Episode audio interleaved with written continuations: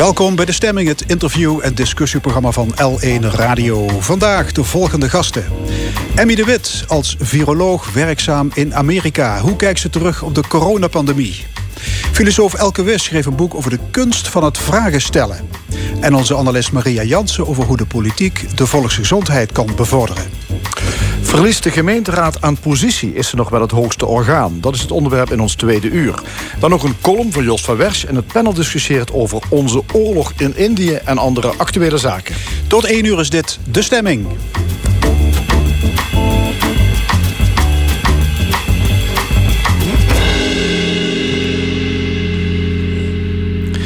We keren in rap tempo terug naar het oude normaal. Eind deze week zijn bijna alle coronamaatregelen van de baan. Is er inderdaad reden tot opluchting of juichen we te vroeg? Viroloog Emmy de Wit onderzoekt in een laboratorium in de Verenigde Staten hoe en waarom virussen steeds opnieuw opduiken. Ze is onze eerste gast. Goedemorgen. Goedemorgen. Ja, u werkt als viroloog in het Rocky Mountain Laboratory in Montana. Ja, klopt. In, uh, in de Verenigde Staten. Dus even terug in Limburg. Uh, de laatste persconferentie van onze minister van Volksgezondheid, Ernst Kuipers. Heeft het u verrast of dacht u van... ja, het is eigenlijk wel heel erg logisch dat u nu de teugels laat vieren... want het is ook bijna voorbij? Ja, ik, moet zeggen dat is heel moeilijk voor mij natuurlijk... om daar, daar echt een oordeel over te hebben, want ik woon heel ver weg... en ik ik ken niet precies alle cijfers. En ik ben ook heel erg blij dat ik die beslissingen niet hoef te nemen. Want het is mijn, mijn taak in de pandemie zit daar natuurlijk heel erg ver voor. Van begrijpen hoe zo'n virus werkt. Um, uh, en wat dat zou kunnen betekenen voor wat, er, voor wat er nu in de pandemie gebeurt. Dus ik zit daar niet bovenop. Maar het is natuurlijk gewoon al duidelijk. Mensen willen gewoon ook niet meer. Dus wat, wat kan je dan doen? Ja, als mensen sowieso hun mondkapjes af gaan zetten. Uh, en, en geen afstand meer willen houden. Ze willen in de kroeg. Ik denk ook dat het nu zo is dat er zoveel mensen... in elk geval hier gevaccineerd zijn... of al een keer geïnfecteerd zijn... dat het risico op heel veel zware ziektegevallen gewoon vrij laag is. Ja. Dus ik weet niet of je echt alles los zou moeten laten. Maar um, het risico wordt denk ik nu wel steeds kleiner. Ja, ik, ik hoorde Ernst Kuipers zeggen... Uh, we zijn nu net op of net over de om, om, Omicron-piek heen. Mm -hmm. um, ja, is, het dan, is dat een verstandig moment om um, dus die versoepelingen in te voeren? Of zou je misschien moeten zeggen van... nou ja, als je net op die piek zit... moet je misschien juist even wachten? Ja, ja nou, nogmaals, dat is niet echt mijn ex expertise. Dus, daarna? er zijn natuurlijk heel veel andere landen waar ze dat ook hebben gedaan. En volgens nog lijkt het uh, daar geen rampen op te hebben geleverd. Dus ik denk wel dat het, uh, dat het de juiste beslissing is. Ja. Is het de Omicron-variant, uh, is dat uiteindelijk de reden dat we uit de pandemie lijken te geraken? Oei, um, dat weet ik eigenlijk niet zo. Dat kan je zo moeilijk zeggen, denk ik het is wel zo dat deze variant natuurlijk heel besmettelijk is. En gewoon nu bijna, uh, in elk geval in mijn vriendenkring... iedereen die kinderen op school heeft, die is nu geïnfecteerd geraakt. Dus bovenop de vaccinatie heb je nu heel veel extra immuniteit door infectie. Um, dus, dus wat dat betreft heeft Omicron daar wel mee geholpen... Um, waren we anders het slechter aan toe geweest wat dat betreft? Dat weet ik eigenlijk niet. Want we zien toch dat vaccinatie heel goed beschermt tegen ernstige ziekten. En dat is natuurlijk het belangrijkste. Dat is de reden waarom je terug kan naar normaal. De ziekenhuizen, uh, als die niet meer overlopen met coronapatiënten... het ziekteverzuim is niet te hoog. Uh, dan kan je natuurlijk gewoon weer uh, terug naar een normale situatie. Ja, met dank toch aan die vaccinaties. Ja, zeker weten. Ja ja. Vaccinatie is gewoon het allerbelangrijkste. Je weet van tevoren niet. Er zijn natuurlijk bepaalde risicogroepen met een grotere kans op, uh, op ernstige ziekte. Maar er zijn ook gewoon jonge, gezonde mensen die overlijden aan dit virus. En dat kan de vaccinatie juist voorkomen. Ja, toch zijn er heel veel mensen nog niet gevaccineerd. Misschien in Nederland wel, maar elders ja. uh, op aarde natuurlijk niet. Ja. Hè? Kijk naar Afrika, een paar procent maar. Um, daar ligt natuurlijk op zich al een, een groot risico. Want we gaan dadelijk weer reizen dat, ja, daar kom, komen toch mensen die niet gevaccineerd zijn. Dat komt weer in contact met, uh, met andere delen van de wereld. Ja, wat we tot nu toe zien is, is dat als je gevaccineerd bent... ben je misschien niet um, beschermd tegen een infectie. Dus dat zie je nu ook. Dat heel veel gevaccineerde mensen... die hebben nu uh, omicron gekregen. Maar die mensen worden niet ernstig ziek. En dat is het belangrijkste taak van een vaccin. Dus een vaccin moet zorgen dat je niet overlijdt... of uh, in het ziekenhuis komt. En dat doet het vaccin nog steeds. Dus als als jij naar het buitenland gaat en je loopt daar een infectie op... dan is het natuurlijk het belangrijkste dat je niet in het ziekenhuis komt. Ja, maar situatie is wel zo dat er heel veel mensen zijn die gewoon niet gevaccineerd zijn. En uh, ja, daar kun je ook wel iets bij afvragen. Hè? We hebben vaccins, maar ze bereiken dus mensen bijvoorbeeld in Afrika niet. Nee, maar dat is natuurlijk. Uh, dan gaan we helemaal naar de geopolitieke situatie, waar ik al niet zoveel verstand van heb. Maar dat is natuurlijk gewoon een, een kwestie van geld. Dus de, de landen met geld, uh, die hebben heel veel uh, betaald en heel veel vaccins kunnen kopen. Maar de, de armere landen hebben die mogelijkheid niet. En via de de Wereldgezondheidsorganisatie die probeert daar natuurlijk wel wat aan te doen.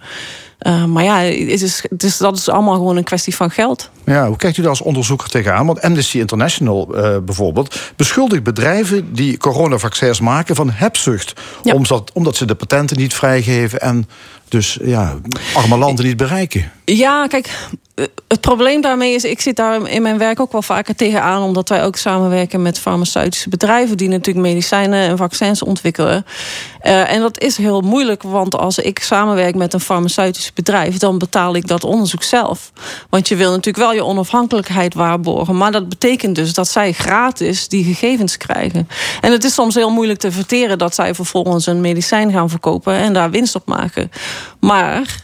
Uh, we leven in een kapitalistische wereld en dit mag. Dus zolang die bedrijven, dan, dan moeten we op politiek niveau nieuwe regels maken dat dat niet mag. Maar ze doen nu natuurlijk niks illegaals. En het is heel erg frustrerend en het is helemaal niet eerlijk.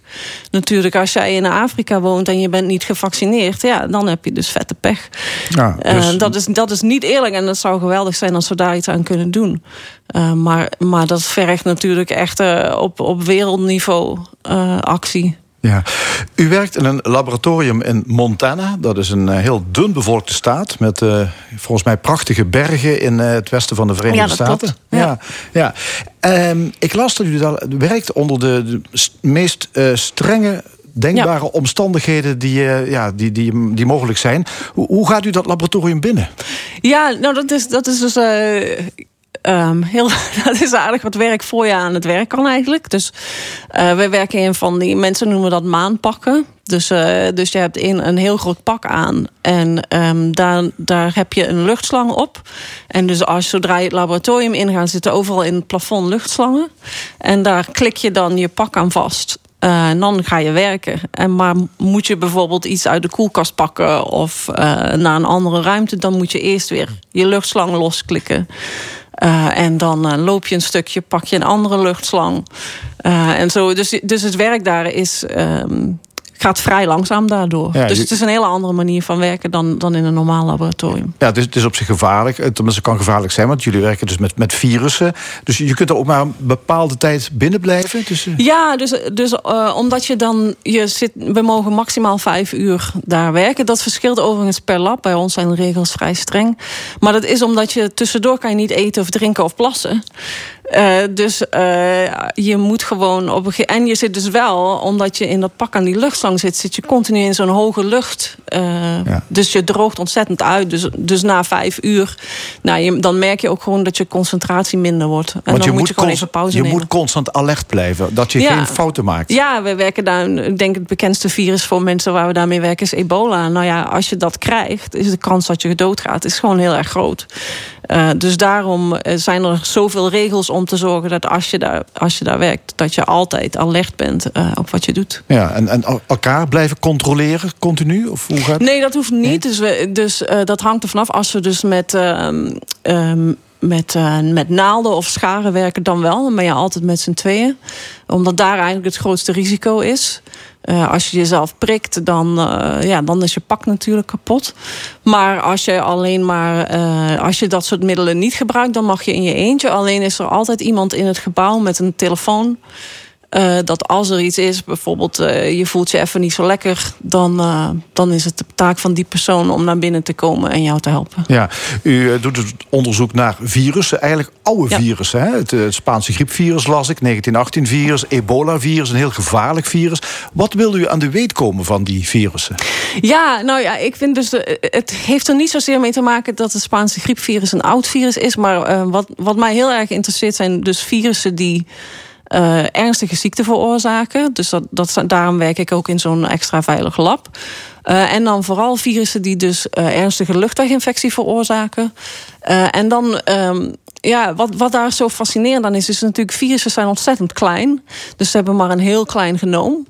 Ehm, maar als je zo'n virus krijgt, dan uh, kan je eraan doodgaan. Dus hoe kan dat dan? Hoe, is het nou mogelijk dat je zo'n klein virus hebt... wat in vergelijking met een mens uh, die duizenden genen heeft... dan komt er zo'n virus waar, waar maar zes genen in zitten... Uh, en bij sommige van die virussen waar ik aan werk, is de kans dat als je het krijgt, dat je doodgaat, is 70% Dus, dus dat, ja, ik vind dat ontzettend fascinerend. Wat gebeurt er nou in je lichaam? Want vaak, je, daar kan je al aan zien dat zo'n genoom zo klein is. Het is niet alleen maar het virus, het is ook hoe je lichaam reageert op dat virus. Dat je, wat je zo ziek maakt. En wat kunnen we daaraan doen? Hoe kunnen we voorkomen? En vaccins zijn daar natuurlijk heel goed voor. Maar, maar heel veel mensen worden niet gevaccineerd. Dus je moet ook geneesmiddelen hebben. Um, ja, dus Daar, daar draait mijn onderzoek om. Ja. Dus toen eh, dat coronavirus, dat nu twee jaar de wereld in zijn greep heeft, toen dat in uh, Wuhan in China, toen dat opdook, toen dat de eerste slachtoffers maakte, jullie zagen dat, lazen mhm. dat ook in Montana, dacht u toen meteen: dit gaat goed mis? Nou, dat ging eigenlijk in stappen. Dus de eerste stap was dat in december al... Um, dan krijg je berichten binnen dat er iets aan de hand is in Wuhan. En daar zijn allemaal mensen die longontsteking hebben. Nou, longontsteking, ik ben geïnteresseerd in luchtweginfecties... dus dat is, dan ben je gelijk al uh, een beetje geïnteresseerd van wat zou dat zijn. Maar het kan ook nog iets heel uh, oninteressant zijn voor mij. En dan toen kwamen er geruchten, het is misschien een coronavirus. Nou, dan wordt het nog wat interessanter. Uh, want ik had al aan coronavirussen gewerkt. En we wisten natuurlijk dat uh, het eerste SARS-coronavirus... een hele grote uitbraak had veroorzaakt. En vervolgens kwam dan in begin januari de eerste genoomsequentie op internet. En toen iemand in ons lab daarnaar keek, toen zei hij... nou, dit virus gaat op dezelfde manier de cellen binnen als het eerste SARS-virus. En dan wordt het echt interessant, want dan denk je, nou ja, dat heeft een grote uitbraak veroorzaakt. Dus we weten um, dat virus kon van mens op mens overgaan. Dus allicht kan dit virus het ook. Dus zo gaat het dan in stapjes dat je denkt, dat steeds interessanter eigenlijk wordt. Ja, interessanter voor de wetenschapper. Maar uh, gaat er ook iets van een alarmbel of dit gaat grote gevolgen hebben voor de wereld? Ja, in het begin nog niet. Dus in het begin was het echt puur fascinatie van uh, wat, wat gaat er gebeuren? Oeh, er zijn weer gevallen. Het kan toch wel van mens op mens. Dan ga je daar uh, natuurlijk wetenschappelijk uh, over nadenken. Wat zou ik eraan kunnen doen? Uh, wat zijn nou de belangrijkste vragen? En, maar toen um, toch al gauw, ik denk zo in februari... dat het echt om zich heen begon te grijpen. Dat je toch ineens gaat nadenken van... Uh, hoe erg gaat het worden? Het is nu al in heel veel landen... Nou, dan ging het toch best in het begin. Uh, heb je nog niet zo'n goed beeld van hoeveel procent van de mensen gaat er nou eigenlijk aan dood. En dan opeens de realisatie: uh, wat gaat er met mijn ouders gebeuren? Die zijn een duidelijke risicogroep. Wat als die het krijgen? Dan en dan wordt het persoonlijk. Dan gaat het ook heel persoonlijk worden. Ja. Jullie hebben uh, gewerkt aan de ontwikkeling van het AstraZeneca-vaccin. ja. En uh, ook medicijnen hè, tegen corona, ja. daar werken jullie ook aan. Wat betreft dat AstraZeneca, dat is eigenlijk, uh, dat, was een, dat was de eerste, dat was een groot nieuws toen. Mm -hmm. Maar uiteindelijk is dat eigenlijk verdrongen door uh, andere vaccins. Door Pfizer, Moderna, AstraZeneca in Nederland heeft ja. een slechte naam gekregen. Ja, dat klopt. De vraag is hoe dat kan. Um, er zijn al meer dan een miljard mensen mee gevaccineerd. Dus jij had het toen straks over Afrika. Dus de um, arme landen zijn echt helemaal afhankelijk van van dit vaccin. Uh, omdat het een stuk goedkoper is. Um, He, en heeft, het nog, heeft het nog nut dat AstraZeneca het nog is... als je ziet dat Moderna en Pfizer het bijvoorbeeld hebben overgenomen hier in Nederland? Ja, zeker. Want zoals ik al zei, de rest van de wereld kan, dat, kan die vaccins niet betalen. Die zijn bijna tien keer zo duur. Ja. Dus, dus um, uh, en de risico's, de bijwerkingen, um, die zijn die zijn er, maar die komen natuurlijk maar heel zelden voor. Dus Nederland kan het zich veroorloven om dan te zeggen: wij hebben geld genoeg wij, wij gaan uh, nu over op Pfizer of Moderna. Maar als je uh, een Afrikaans land is het dan niet vaccineren of uh, een bijwerking die heel zeldzaam is riskeren. Ja. En dan is nog altijd het risico dat heel veel mensen overlijden aan corona is veel groter dan de bijwerking van het vaccin. Ja nu, na twee jaar, concluderen we dat in elk geval dit coronavirus hopelijk op zijn retour is. Eh, hoe groot is de kans dat er binnen niet al te lange tijd weer een nieuw virus de kop opsteekt en ons misschien weer verlamt? Ja, die kans is er altijd. En dat kan heel kort duren of heel lang. Dus de, dat weten we natuurlijk niet. Maar dit is nu het derde coronavirus in 20 jaar. Dus uh, daar zijn, er zijn heel veel coronavirussen in de, in de dierenwereld. En daar zitten er duidelijk een aantal bij die, die uh, ook mensen kunnen infecteren. En dan heb je daarbovenop nog grieppandemieën natuurlijk. Die, gebeuren, die komen ook eens in de zoveel jaar. Uh, dus dit is zeker niet onze laatste pandemie. Ja, en een, een, virus dat dus van, van, van dier op mens overgaat, uh, dat is eigenlijk het gevaarlijkste. Ja, nou, kijk, er zijn natuurlijk verschillende gradaties in. Want uh, je hebt natuurlijk, dit is echt een extreem, uh, extreme pandemie natuurlijk. Dus de, de, en dat komt omdat in dit virus komen meerdere dingen samen. Dus het, het moet eerst van een dier op een mens over kunnen uh, springen. En die mens dan infecteren. Vervolgens is de volgende stap. Het moet dan van mens op mens kunnen overgaan. Nou, dan is het aantal virussen wat, wat dat. Zeg maar van alle virussen die er zijn. De virussen die ook mensen kunnen infecteren. Is al een kleine groep. Dan heb je nog daaruit. Dus maar een heel klein gedeelte wat van mens op mens over kan gaan. Maar wat dit virus natuurlijk problematisch maakt. Is dat het uh, al van mens op mens over kan gaan voordat je ziek wordt. Als een virus natuurlijk pas, als je als mens pas besmettelijk wordt als je al heel erg ziek bent, dan verspreid je het natuurlijk minder makkelijk. Ja, dan hebben mensen het in de gaten onder elkaar. Ja, ja, ja, en, ja. en je ligt thuis ziek in bed in plaats van dat je naar je werk gaat met de bus. Ja, dus wat dit, dit was gewoon uh, driedubbele pech, dit virus. Ja, Maar goed, we moeten alert blijven. Het kan er uh, sowieso toch weer een keer aankomen. Dank u wel voor uw komst vanuit Montana, Amerika. Emmy de Wit. Graag gedaan. Zometeen de stemming praktisch filosoof Elke Wis. Ze schreef een boek, Socrates op sneakers... voor iedereen die snakt naar betere gesprekken... maar niet zo goed weet hoe dat moet. Eerst muziek, hier is Taj Mahal en de Hula Blues Band... met een nummer van Bob Dylan, All Along the Watchtower.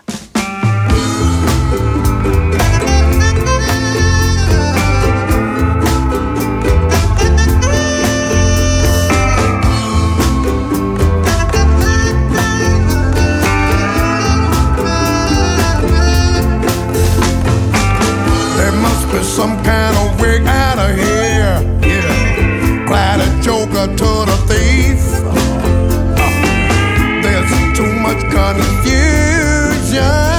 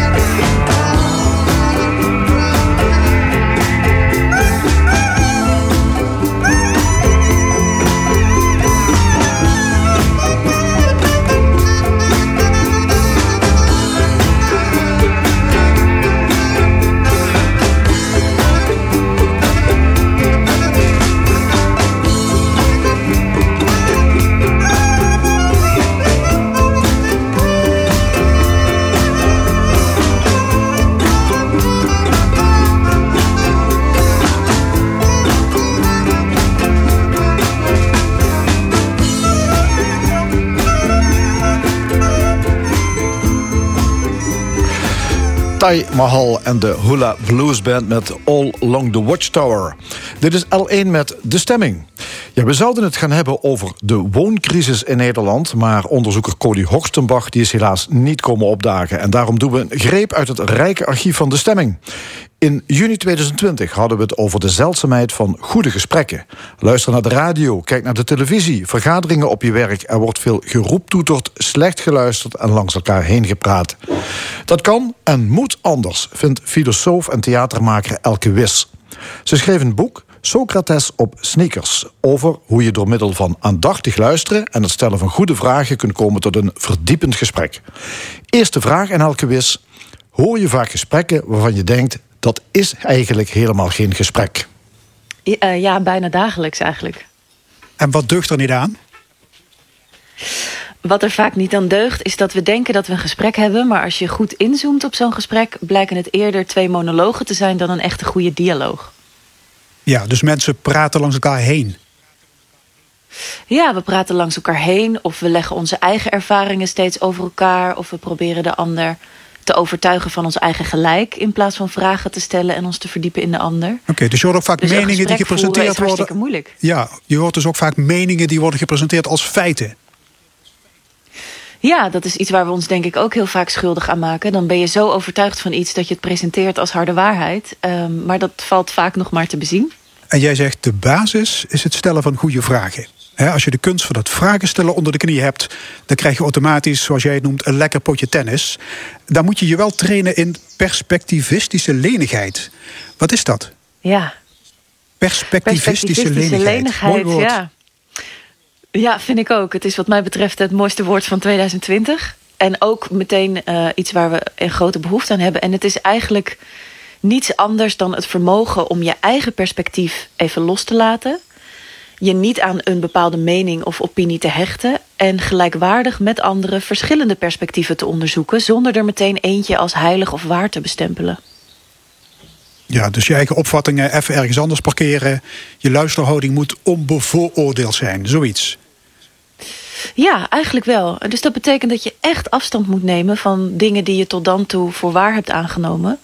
Om te kunnen zeggen, hé, hey, je hebt een ander perspectief dan, dan ik. Laat, laten we het eens onderzoeken. Kijken wat daar voor waarheid en wijsheid in zit. Elke, je put veel uit het gedachtegoed van de Griekse wijsgeer Socrates. Dat is jouw held. Ja. Waarom is hij zo inspirerend?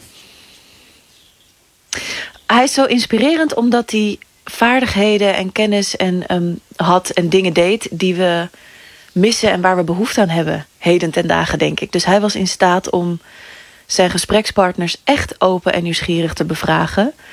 Um, zonder zelf een mening te gaan zitten verdedigen of zonder de ander te willen overtuigen. En hij zei: Ik wil alleen maar op zoek naar wijsheid. En dat doe ik het beste door vragen te stellen en niet door zelf hard te gaan roeptoeteren. Ja, we hebben dan hem het Socratische gesprek te danken. Hè? En de kern is vragen stellen. Ook dingen die we vanzelfsprekend vinden, die moeten ter discussie worden gesteld. Ja, juist dingen die wij ja. vanzelfsprekend vinden, moeten we ter discussie stellen. Um, want als je iets voor vanzelfsprekend aanneemt, bevraag je het niet meer. En voordat je het weet, klamp je je eraan vast, wanhopig. En is dat, wordt dat je stokpaardje. Maar daar doe je jezelf en anderen mee tekort. Denk ja, ik. en een belangrijk element daarbij is verwondering. Het dingen bekijken alsof ze nieuw en, ja, en bijzonder zijn. Waarom is dat essentieel? Verwondering is essentieel omdat dat ervoor zorgt dat je je eigen opvattingen voor minder vanzelfsprekend neemt en die nog eens durft te bekijken. Um, en omdat je daarmee meer open staat voor de ideeën en gedachten van een ander. Zonder verwondering geen groei, denk ik. Ja. Dus voordat je aan de slag gaat met het stellen van goede vragen, moet je je verwonderingsspier trainen. Ja, ik denk dat zodra we zeker weten, gaan we geen vragen stellen. Want dan valt de noodzaak om een vraag te stellen weg. Want je weet het immers al. Uh, maar als je je verwondert en oprecht nieuwsgierig bent... dan komen de goede vragen eigenlijk vanzelf. Ja. Het eerste hoofdstuk van je boek gaat over de vraag... waarom zijn we zo slecht in het stellen van goede vragen? En dan maak je ja. ergens de vergelijking met ademhalen.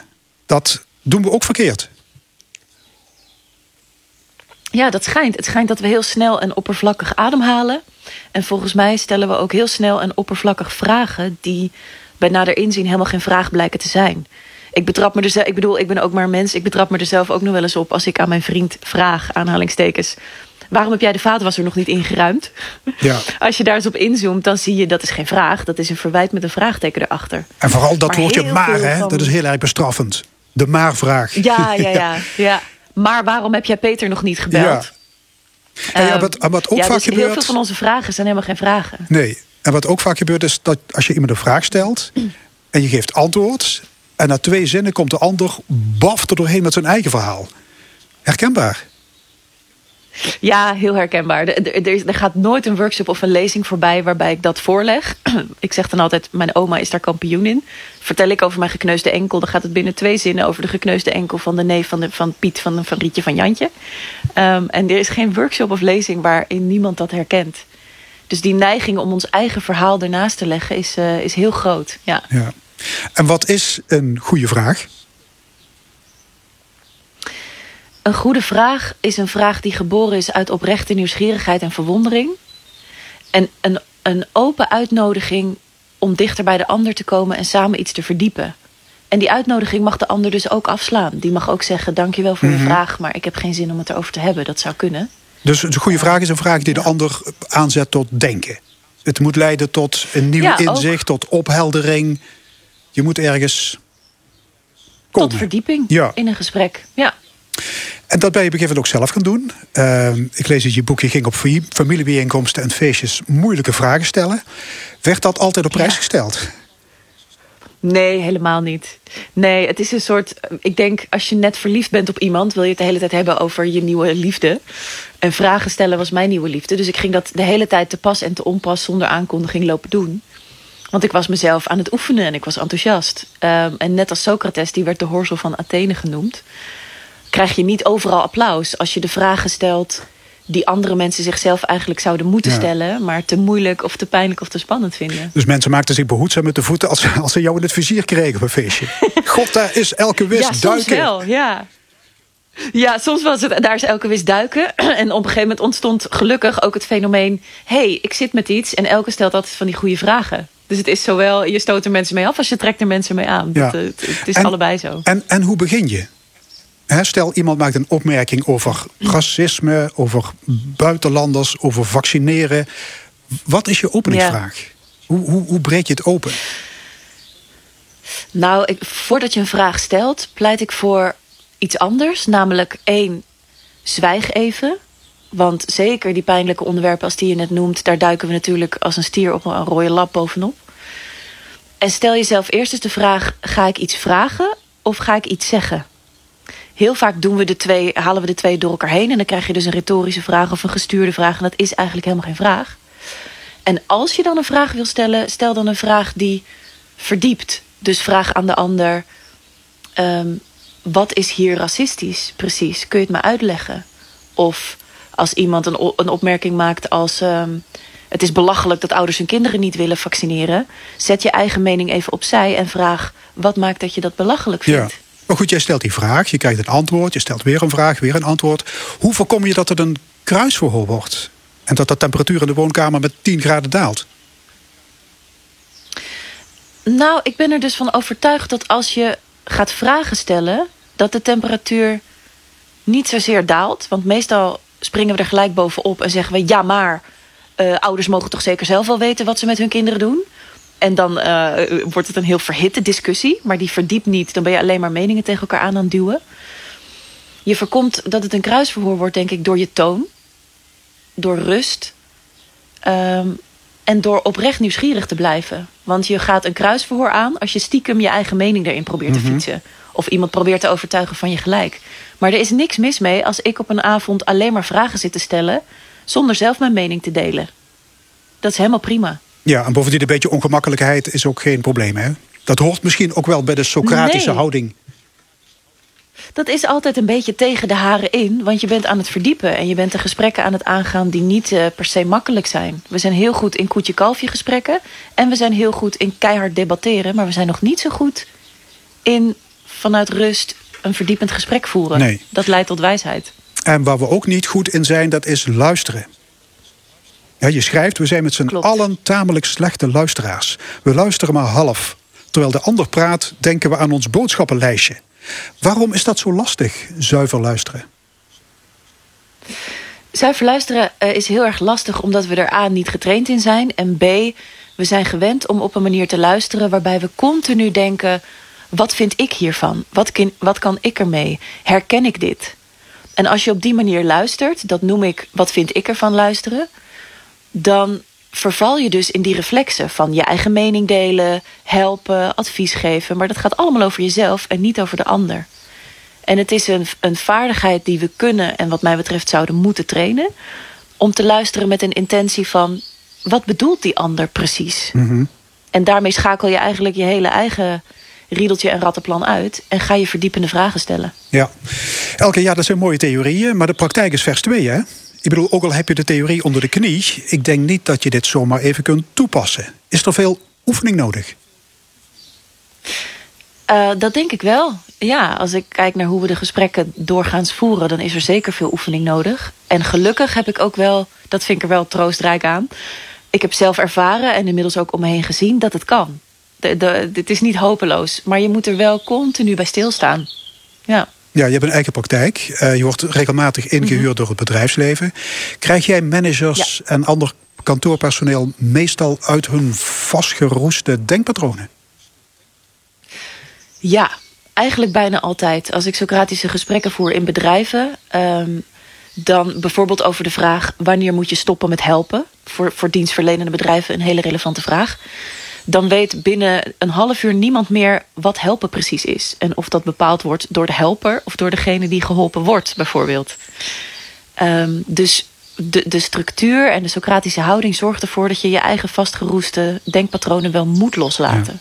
Ja. Een term die trouwens vaak opduikt in je boek is het niet weten.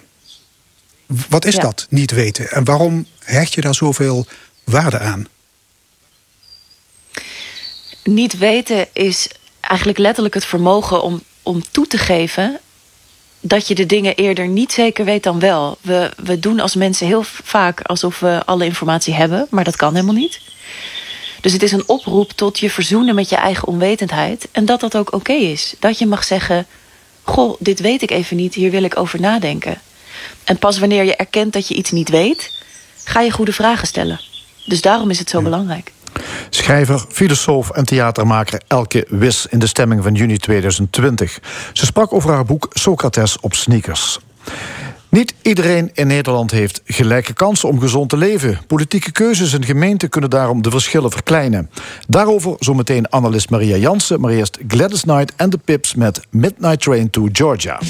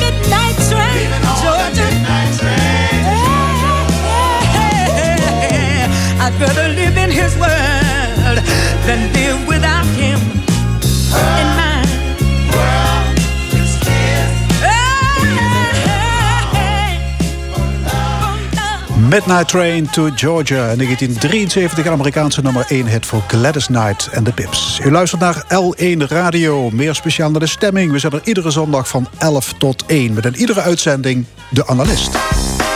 De Analist. Vandaag onze analist gezondheid, Maria Jansen. Welkom, goedemorgen Maria. Goedemorgen. Ja, de gemeenteraadsverkiezingen die komen eraan eh, volgende maand. Dan is het zover. En jij wilde het hebben over de gemeenteraadsverkiezingen en gezondheid. Nou denk ik, gezondheidszorg, daar zit een politieke component aan. Maar gezondheid, dat is eigenlijk iets heel individueels.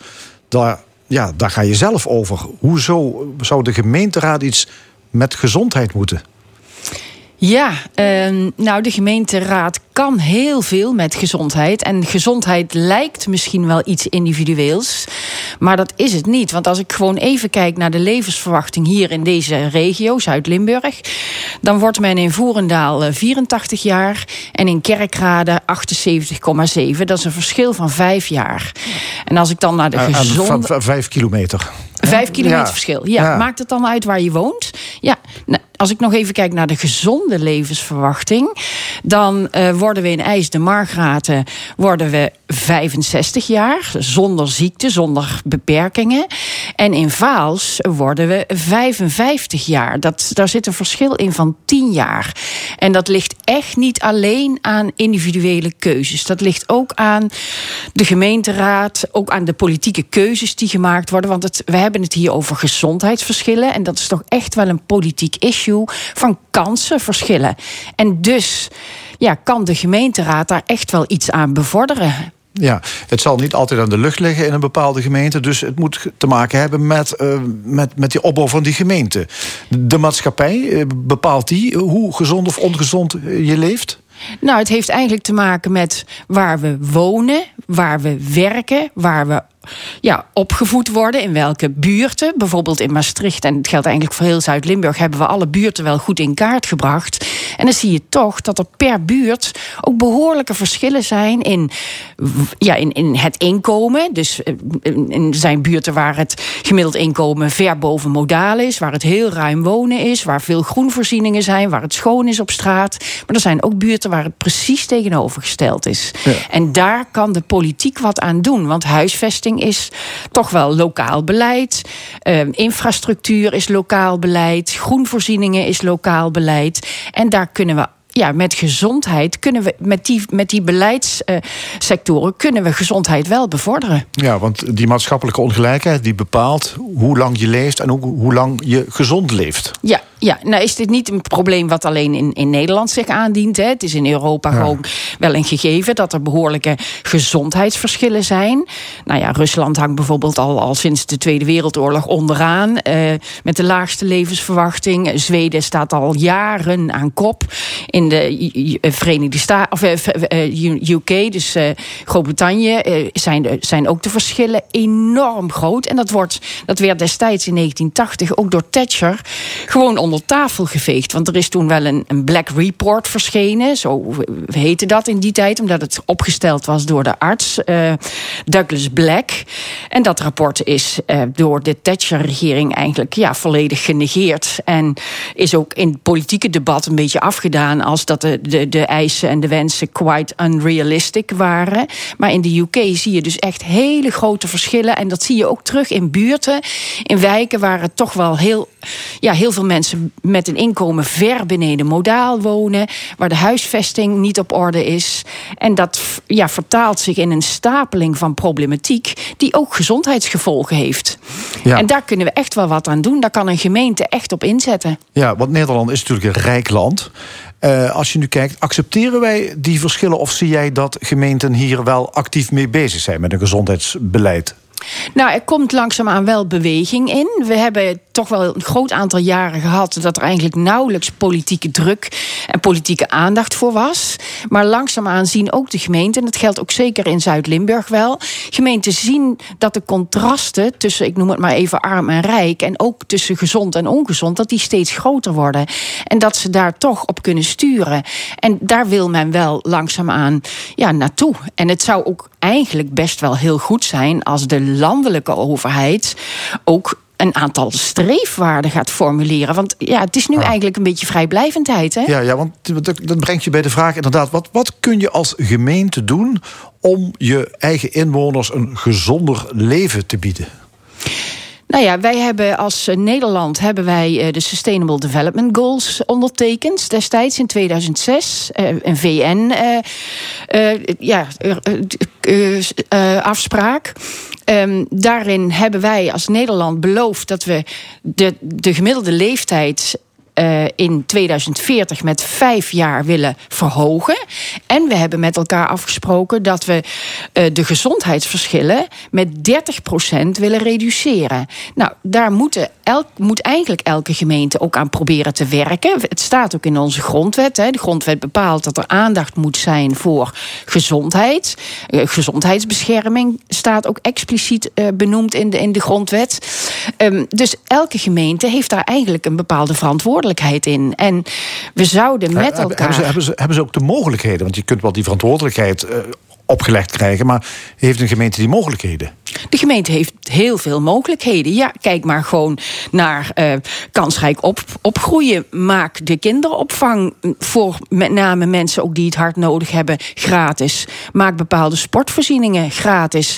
Maak misschien ook de tussen- en de naschoolse opvang gratis, zodat kinderen ook een ja, rijkere opvoedingsomgeving krijgen. Dus daar kan zeker wat aan gedaan worden. Denk na over een basisinkomen. Nou goed, zitten we natuurlijk wel weer. Natuurlijk nee, niet. dan zitten we natuurlijk wel ook net zeggen zitten we natuurlijk wel weer vast aan allerlei landelijke richtlijnen. En dan mag het weer niet. eh, Want de wettelijke kaders beperken ons daarin. Maar je kan als gemeente in, in de basisvoorzieningen kan je heel veel ondersteunen. En ook de, de verschillen die we, die we ook uitvergroot zien. Hè. Door corona zijn die verschillen, die gezondheidsverschillen eigenlijk alleen maar groter geworden.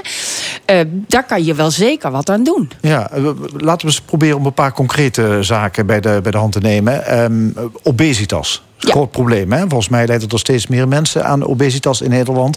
Uh, wat zou je als gemeente bijvoorbeeld kunnen doen? Nou, je zou als gemeente. Um, een soort van streefwaarde kunnen stellen. En zij ook aan jezelf kunnen verplichten van wij gaan hier niet vrijblijvend mee om, maar we gaan hier structureel mee om. Um, dat, dan zou je kunnen zeggen van nou in wijken waar het aantal jongeren.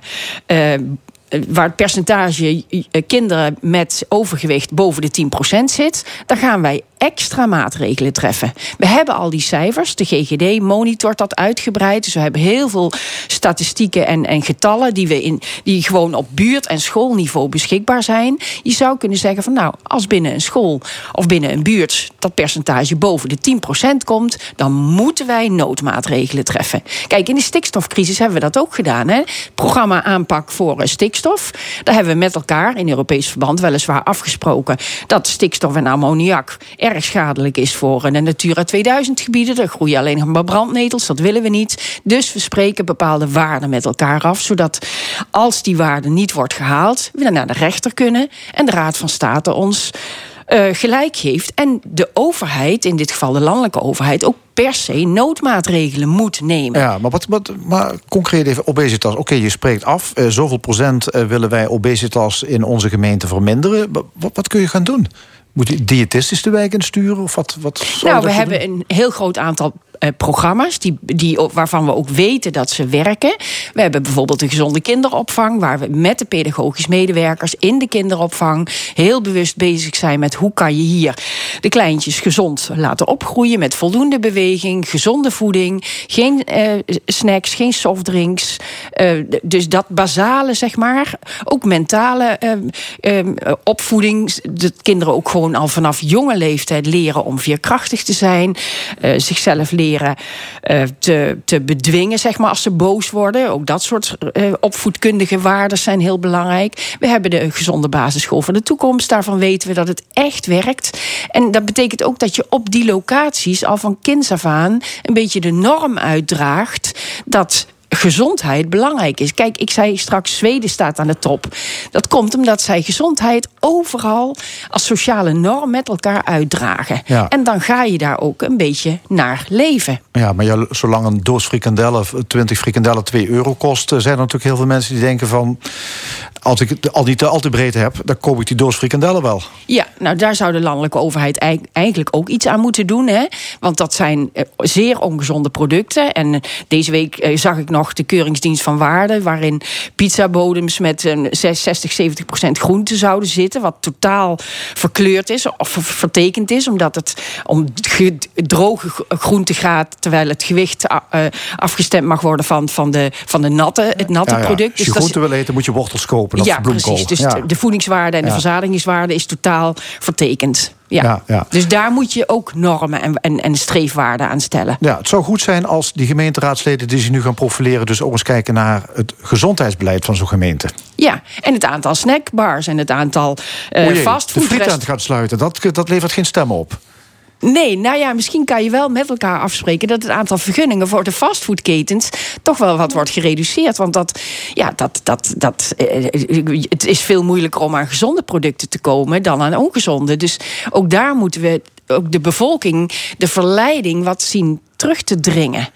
En het is ook ja, hoe je met elkaar daarin eh, leert op te trekken als wij nu overal op school water drinken, dan drinken alle kinderen gewoon water. Dus dat is Ja. dan ook een beetje de norm. Dan lopen we met een bidon in plaats van eh, Red, eh, Red Bull. En wellicht dat die kinderen dan ook weer die ouders kunnen overtuigen dat het anders kan. Ook dat, ook dat, want dat is natuurlijk wederzijds. Ja. Oké, ja. nou, goed in de gaten We gaan aan de gang met de gemeenteraadsverkiezingen. Ja. Oké, ja. we gaan het in de gaten houden of ze inderdaad dat gezondheidsbeleid... We gaan het of ze- volgen. Ja. Ja. Dankjewel, onze analist eh, gezondheid Maria Jansen.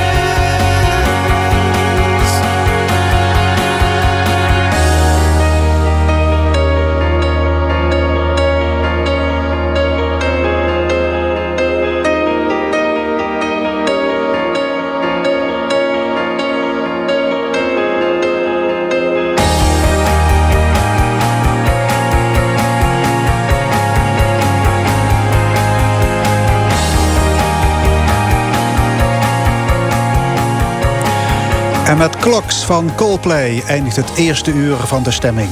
Straks heeft de gemeenteraad aan relevantie ingeboet. Een ronde tafelgesprek over de staat van de raad. Verder de column van Jos van Wersch en het panel discussieert over in het oog springende actualiteiten. Blijf luisteren, tot zometeen.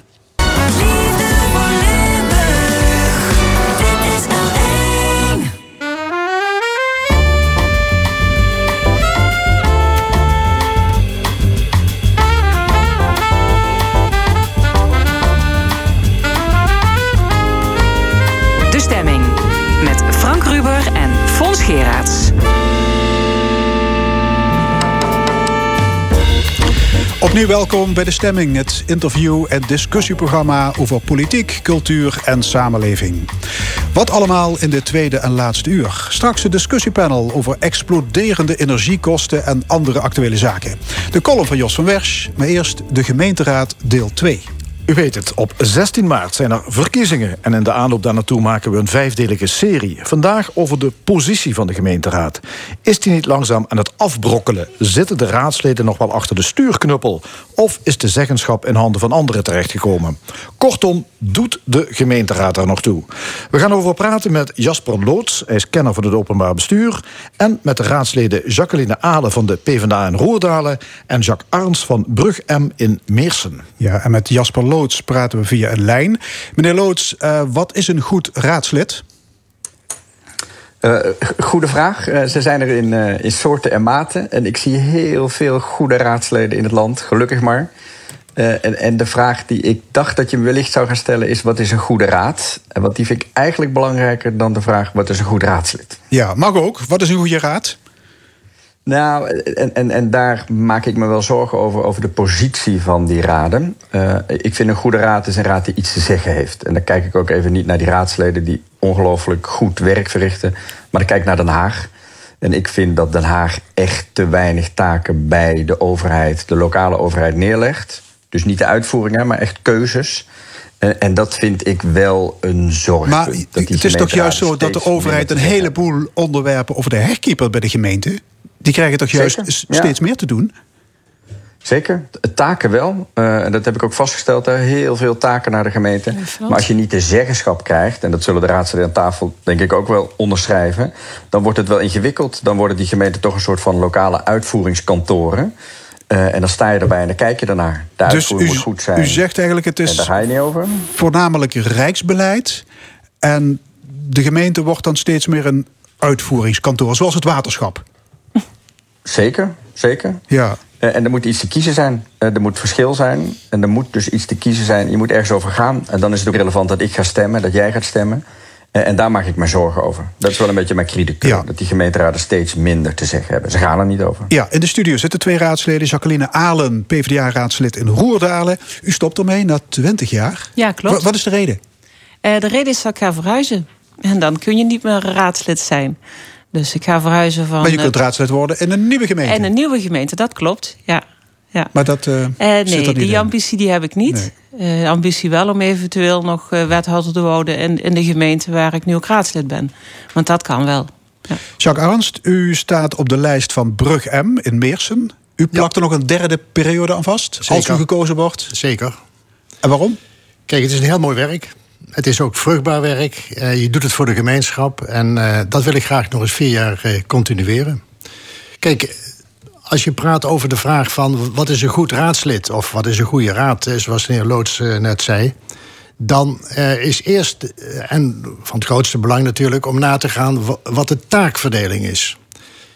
de raad, dus de gemeenteraad, die heeft tot taak om het beleid te ontwikkelen. wat gaan we doen? Wat is je visie? Waar willen we naartoe? En, niet onbelangrijk, de controle.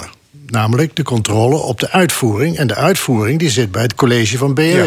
Die moet de uitvoering doen. Dat is helder. Dat betekent dus dat als je een goed, goed raadslid bent... dat je dan de nadruk moet leggen op kwaliteit. En je, alle kwaliteit bij één persoon bestaat niet. Je zult het dus ook moeten verdelen. Nou, die kwaliteit die heeft dan betrekking op de energieproblematiek. Hè. We gaan de energietransitie in. Dan wil je ook weten van, waar praat je over? Welke kennis heb je? Het gaat over de waterproblematiek. Hè. Meersen staat daarom berucht langzamerhand. En dat geldt ook voor Valkenburg. Nou, zo kun je al die punten noemen waar kwaliteit van raadsleden voorop staat. Oké, dus de samenleving wordt steeds ingewikkelder. Hè, de dossiers waar jullie mee te maken krijgen worden steeds complexer. Is het nog te doen voor goedwillende amateurs? Jacqueline ja, het is te doen. Het is eh, in zoverre te doen als je een goede achterban hebt.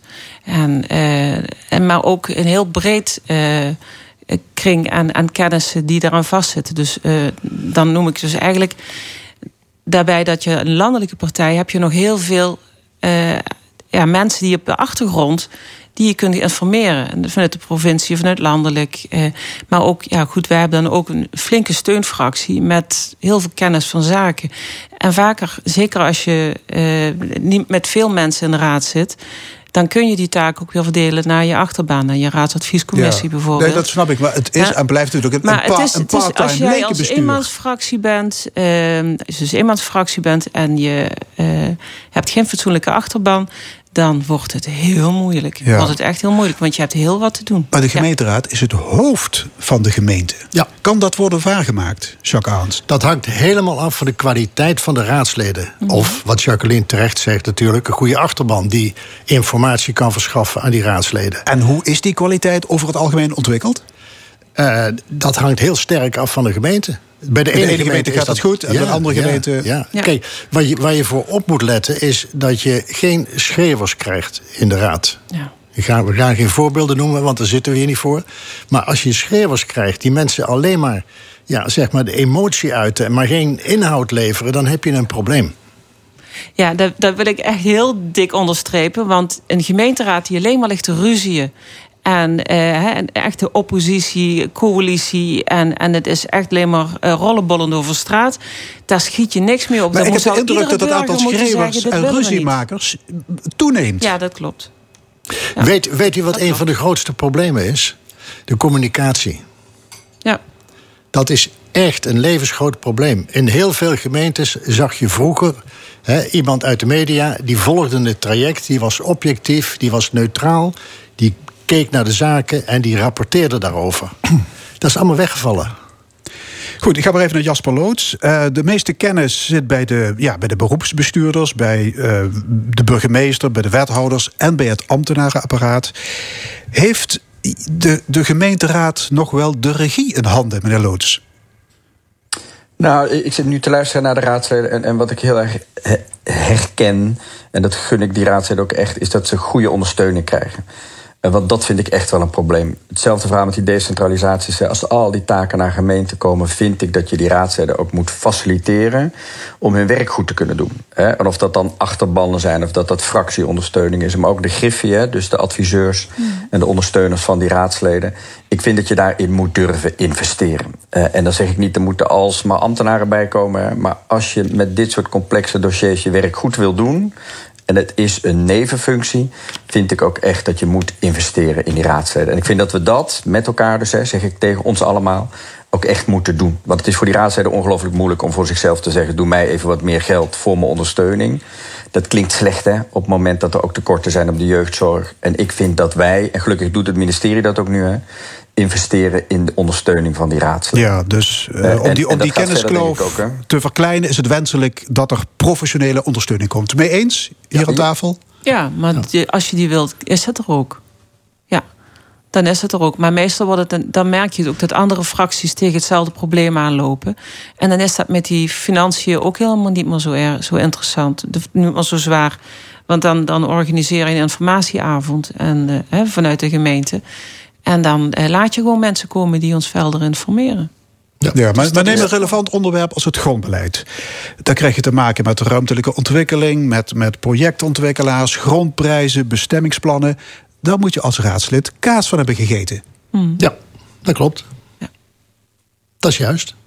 Ik heb ook in de, in de projectontwikkeling gezeten vroeger. Ja, Dus nou goed, ik- u, ik- u ik- toevallig, ik- u ik- tovallig ik heb- wel, maar een heleboel mensen toch niet. Nee, ik werk in het ziekenhuis. Maar ik heb inderdaad wel altijd fysiek domein gedaan in de gemeenteraad in die twintig jaar. En de eerste paar jaren ja, liep je echt vaker tegen zaken. En dat ik dacht van, waar hebben ze het nu over? Of hoe zit het nou precies? En ja, daar gaan nu ook wel wijzig, dingetjes in, in, in wijzigen met de nieuwe grondwet. Maar eh, daar word je wel in meegenomen. Dat, en sowieso die grondvet, dat duurt en dat duurt en dat duurt. Daar zijn we al hele jaren mee, meegenomen. Dus eh, nou, dat, dat kunnen we ook wel aan. Maar het is inderdaad waar. Je zult in het begin je echt, echt moeten gaan verdiepen. Maar in principe is dat helemaal niet erg. Want je bent toch gewoon altijd nog een volksvertegenwoordiger. Dus als iets niet te behapslukken is voor ons... hoe is het dan voor de normale burger, hè, onze inwoners dan te doen? Ja. En onze taak is ook om het inderdaad ook nog gewoon eh, toegankelijk te houden... voor de gewone inwo- inwoner die inderdaad iets wil. Ja. Jasper Loots, u heeft ooit een boekje geschreven. De gemeenteraad heeft geen toekomst. En daarin komt de inmiddels overleden burgemeester Jan Mans aan het woord. En hij zegt: De raad is geen inhoudelijk scherpe tegenspeler. Wat denkt u? Nee. Nou, dat heb ik Jan Mans destijds horen zeggen en opgetekend. Maar ik hoor steeds meer mensen zeggen. En, en ik denk dat ook, dat is ook echt zo. De wetenschappers stellen ook allemaal vast. Er gaat gewoon steeds meer macht naar die bestuurders toe. En als we denken over evenwicht en machtsevenwicht, dan is controle op de macht ongelooflijk belangrijk. Dat zien we denk ik ook met de toeslagen, hè? eh, toeslagenaffaire. En op lokaal niveau, waar ook steeds meer taken rusten, denk ik dat het ook echt belangrijk is dat we die raadsleden helpen om echt een tegenmacht te kunnen zijn. Ja, Jacques Arendt zit hier aan tafel. Die, die knikte, die knikte Ja. heftig van nee.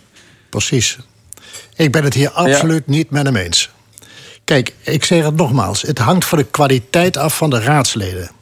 En dat begint bij, gek genoeg bij de burger. Als de burger stemt op de voorzitter van de voetbalvereniging, ik noem maar eens wat, omdat het zo'n goede vent is, dan, dan begint het daar. Want het gaat niet om de vraag of het een goede vent is. Nee, het gaat om de vraag of hij inhoudelijk weet hoe de wereld eruit ziet. En op het moment dat de burger zich realiseert wat zich afspeelt in zo'n raad, kun je kiezen voor kwaliteit. En op het moment dat je kwaliteit in die raad krijgt, dan doet de, de gemeenteraad ertoe. Daar ligt, daar ligt het begin. En de volgende stap is dat politieke partijen de plicht hebben om zich te, te laat ik zeggen, zodanig te formeren dat er ook kwaliteit geleverd wordt. En, en het boeiende is dat die link te weinig wordt gemaakt. En daar zit een enorme uitdaging. En dan kom ik weer terug op het eerste wat ik net zei. Het gaat ook om de communicatie. Wat doet die raad?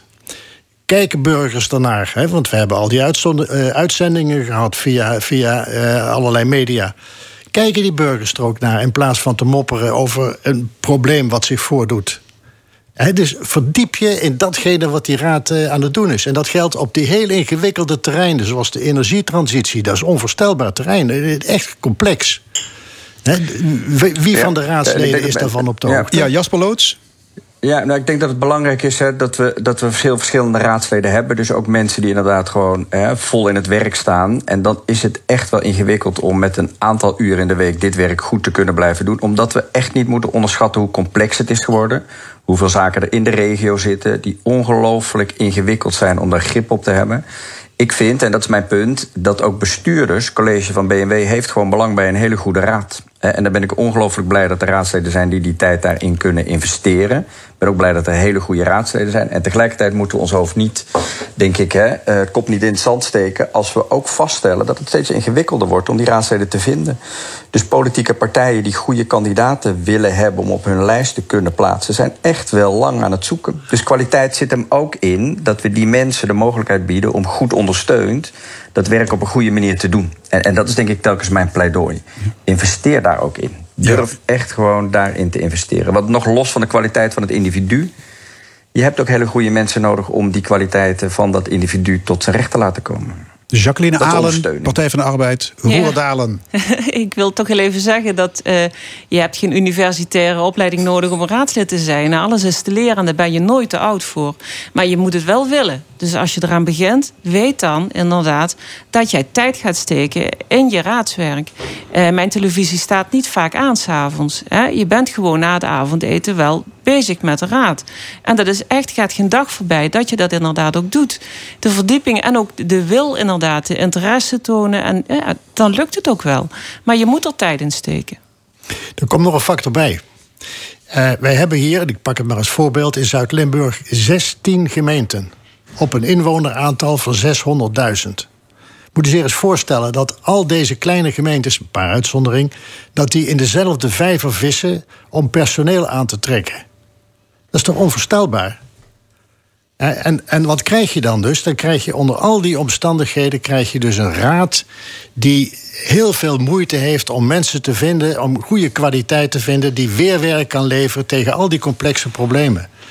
Daar ligt een enorme uitdaging. Dus u pleit voor gemeentelijke herindeling, minder gemeenteraden. Eh, Minder gemeente, Betere kwaliteit. betere kwaliteit Ja. aan personeel, waardoor je ook echt een vuist kunt maken. Nou ja, goed, ik blijf nog steeds. Wat is kwaliteit? Kwaliteit vind ik mensen die willen tijd in ons steken. En zeg, het hoeft dan geen iemand te zijn die een universitaire opleiding eh, heeft gehad. Klaar, kwaliteit is mensen die eh, iets willen doen, een echt volksvertegenwoordiger willen, willen zijn en daar de tijd voor nemen. Iemand die nu voor de eerste keer op een kandidatenlijst staat. Hè, Ja. En rondbazuint, ik ga het anders doen. Ik ga straks echt dingen veranderen. Komt die van een koude kermis thuis? Ja. Ja. Dat, dat, dat lukt niet zomaar. Ja, of je moet al in een, in een lopende machine komen. Hè? Dat je in, in, een, in een partij stapt die al jaren meedraait... en jij bent dan eh, zetel nummer vijf... dan kun je langzaam meegaan. En dan kun je je ook inderdaad alleen maar verdiepen... in dat wat jij wil bereiken. Maar ook dan zul je heel vlug merken... de gemeenteraad krijgt pas pas klaar... als je de meerderheid hebt... Dus jij kan wel iets willen, maar je moet eerst als de rest, de meerderheid in zo'n raad kunnen overtuigen dat dat inderdaad eh, heel verstandig Dus is. u heeft in die 20 jaar niet echt de bakens kunnen verzetten. Precies. Nou ja, goed, je, je probeert er wel flink aan Ja. te schuiven en dat is me ook op sommige punten wel gelukt. Ja, ander punt. Er wordt veel bedisseld in regionale samenwerkingsverbanden. Hè, buurgemeenten die van alles regelen op het gebied van afvalverwerking, energieopwekking, brandweer. Hoe zuiver is dat allemaal? Niet. Ja. Nou, de, laten we eerlijk zijn, de controle van de gemeenteraad is nihil in zo'n situatie. Nou Ik- ja. Het, eh, je, het wordt op je bord gegooid en vervolgens heb je maar ja of amen te klikken. Want je zit met vijf, zes gemeenten in zo'n eh, interregionale samenwerking. En dan heb je verder niks meer te Ja, vertellen. Jacqueline Allen, die worden niet Nee, democratisch gecontroleerd. Ik ben het er dan niet, echt niet mee eens. Want ehm, er zijn echt wel punten. Bijvoorbeeld nu de rest. Hè, regionale energiestrategie, wat Ja. we gehad hebben. Eh, daar hebben wij onze progressief eh, Limburgse partijen... en dat was niet alleen de PvdA, maar GroenLinks en D66... en SP trouwens ook bij elkaar gepakt en gezegd... eh, Voordat het allemaal ging spelen. En gezegd, laten we zelf alles gaan kijken hoe dat programma er dan uit moet zien. En dat hebben we toen in alle gemeentes ook netjes op bordje gelegd. Voordat we die Oké, wethouder. maar, maar kijk naar de Eh, veiligheidsregio's. met- Ze hebben de afgelopen twee jaar Ja. de ene beslissing naar de andere genomen. En de gemeenteraad stond buitenspel. Juist. Maar eh, nou ja, ik wil het niet uit buitenspel noemen. Ehm, mag er ook nog een stukje uit handen worden gegeven als het maar goed gedaan wordt? En dat is een stukje Hey, dat is interessante.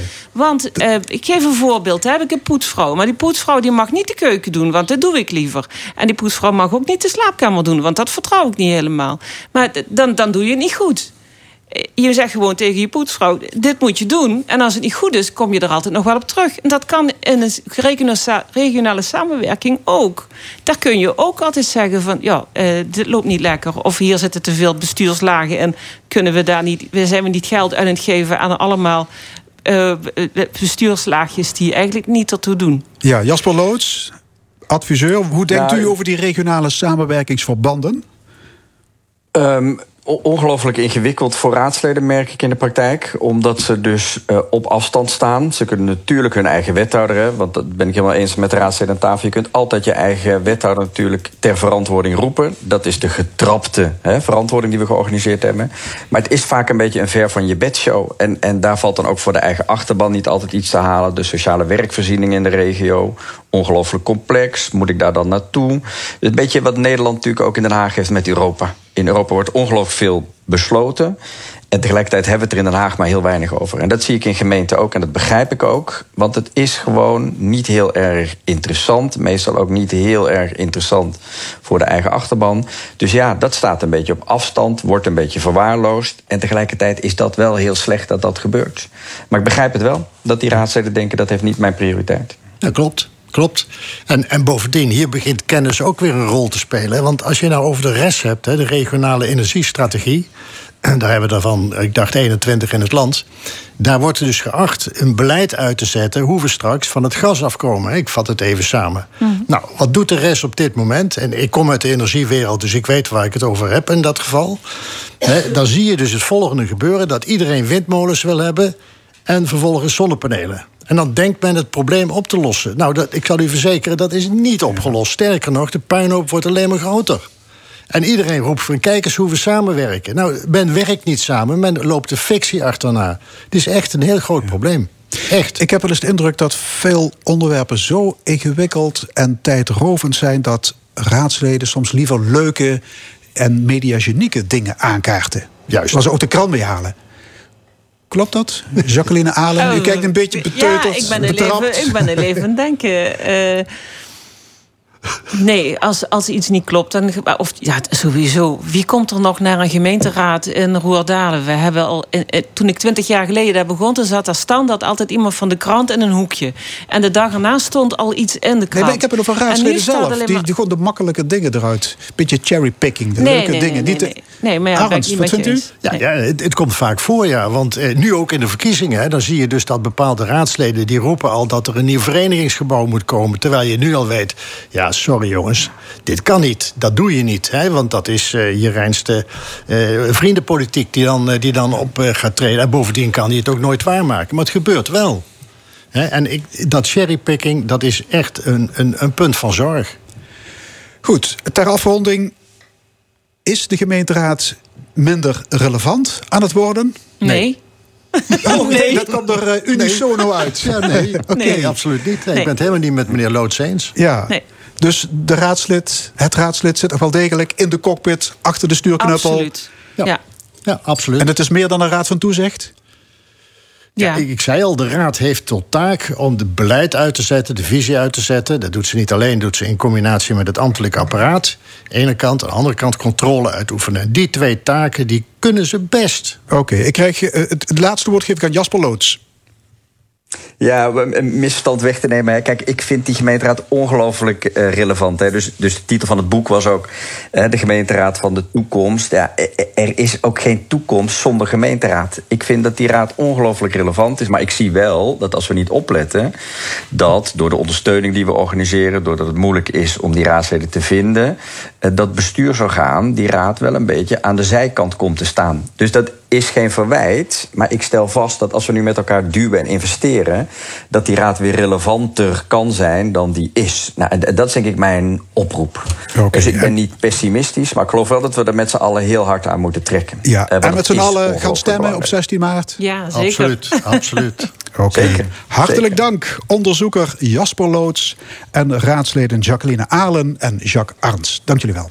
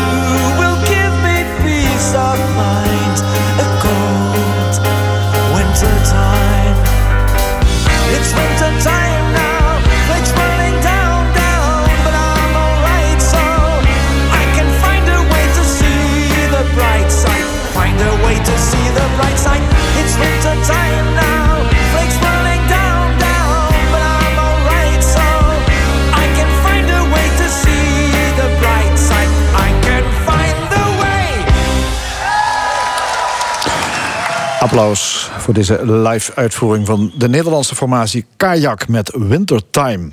Het nummer waarmee Kajak in 1974 een hit scoorde. Dit is L1 met tot 1 uur politiek en cultuur in de stemming. De column. Vandaag met Jos van Wersch. Wat jammer dat Ernst Kuipers nu pas minister is geworden. Anders waren we al een jaar eerder van COVID verlost. Dat is dus wat Mark Rutte onder nieuw verstaat. Met een simpele persconferentie alle verantwoordelijkheid van je afschuiven. Kuipers mocht de blijde boodschap brengen dat we het virus ongecontroleerd kunnen laten uitrazen en dat we terug kunnen naar normaal. Wat een volksverlakkerij. Net als dansen met Jansen van Hugo de Jonge en de blijde boodschap van aartsengel Gabriel, die Maria wijs maakte dat ze onbevlekt bezwangerd was zonder de jonge heer van Jozef. Tijd om de samenleving weer open te gooien, zei Kuipers. Welke samenleving? Per decreet een pandemie opheffen, terwijl het virus nog volop rondgaat, is een privilege van gezonde mensen, zei een wijs iemand in de Volkskrant. Als risicogroeper bescherm en isoleer ik mij al twee jaar uit solidariteit met de samenleving. Maar wat krijg ik er nu in ruil voor terug? Een opgestoken middelvinger van onze nieuwe minister van Volksgezondheid. Van zijn naïeve voorganger had ik dat kunnen hebben, maar niet van de medische wetenschapper Kuipers. Nieuwe law betekent voor ons land dat alle toekomstige virussen zich vrij mogen verspreiden. Dat we op enig moment allemaal besmet zullen raken en dat de risicogroepen het eerst de pijp uitgaat, aangezien het kabinet zijn verplichting tot collectieve preventie rukzichtloos over de schutting heeft gekieperd. Maar zoals zo vaak in het leven, als de nood het hoogst is, is de redding nabij. Want van Kuipers mogen we zelfs kade vallen. En reken maar dat de rest van Nederland dat zal weten. De burgemeester van Maastricht is er trots op dat haar carnavalslobby geholpen heeft bij het versnellen van de versoepelingen.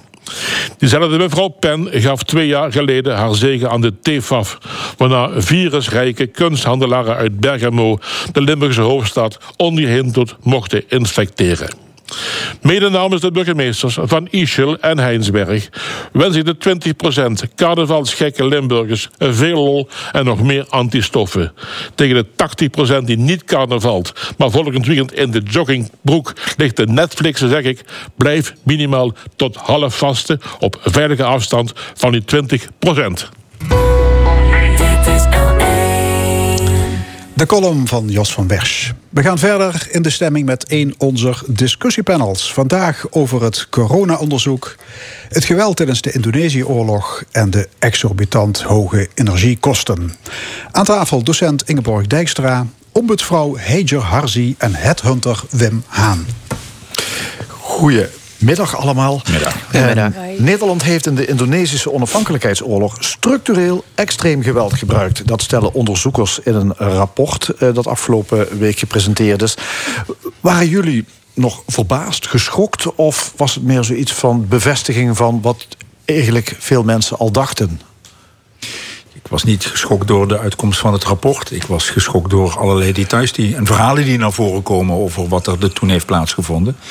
Dat staat nu toch wel weer wat helderder op het netvlies. Ehm, ehm, nee, een, een, een, duidelijke kleurbekenning. En laten we nou voor eens en voor altijd de goede discussie voeren om die hele zwarte bladzijde ehm, daar lering uit te trekken en ook weer om te slaan.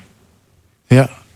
Ingeborg Dijkstra? Ja, hetzelfde eigenlijk. Het is eh, heel pijnlijk om te lezen, maar het is denk ik ehm, ja, goed. In, dat is niet echt de juiste woordkeuze, maar wel goed dat het heel duidelijk nu is dat het niet om incidenten ging, zoals lang werd gezegd, of misschien wel gehoopt.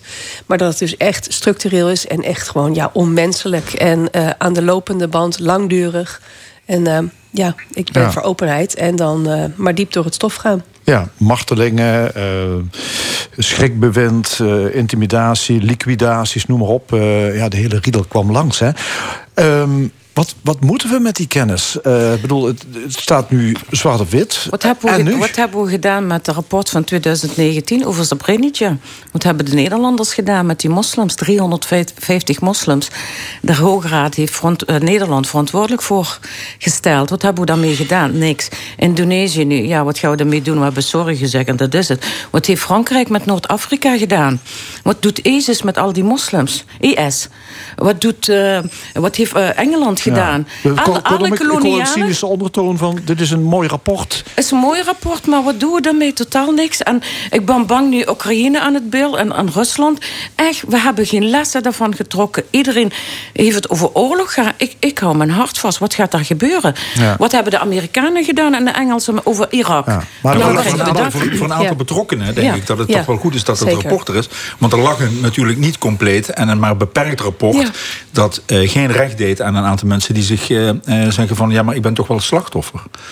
Eh, eh, en wat er gebeurde is dus niet... Hè, het, het zou af en toe geweld zijn. En nu is het extreem buitensporig eh, structureel geweld.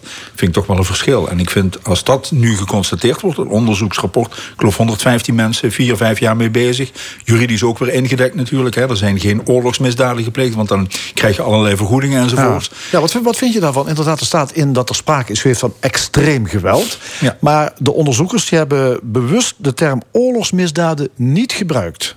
Want ze zeggen onder extreem geweld vallen ook oorlogsmisdaden. Ja, wat, Is dat een- dat wordt verbloemd, dat wordt, dat wordt eh, eh, ge- genormaliseerd. hè.